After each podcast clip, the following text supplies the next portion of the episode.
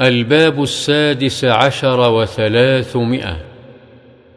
باب ندب من حلف على يمين فرأى غيرها خيرا منها أن يفعل ذلك المحلوف عليه ثم يكفر عن يمينه. عن عبد الرحمن بن سمرة رضي الله عنه قال قال لي رسول الله صلى الله عليه وسلم وإذا حلفت على يمين فرأيت غيرها خيرا منها فأت الذي هو خير وكفر عن يمينك. متفق عليه.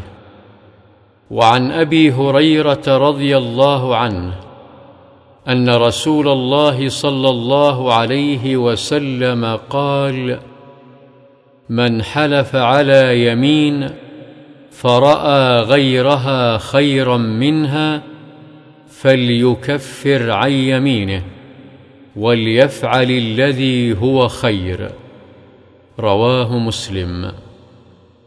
وعن أبي موسى رضي الله عنه أن رسول الله صلى الله عليه وسلم قال إني والله إن شاء الله لا أحلف على يمين ثم أرى خيرا منها إلا كفرت عن يميني وأتيت الذي هو خير. متفق عليه. وعن أبي هريرة رضي الله عنه قال قال رسول الله صلى الله عليه وسلم لأن يلج أحدكم في يمينه في أهله آثم له عند الله تعالى من أن يعطي كفارته التي فرض الله عليه.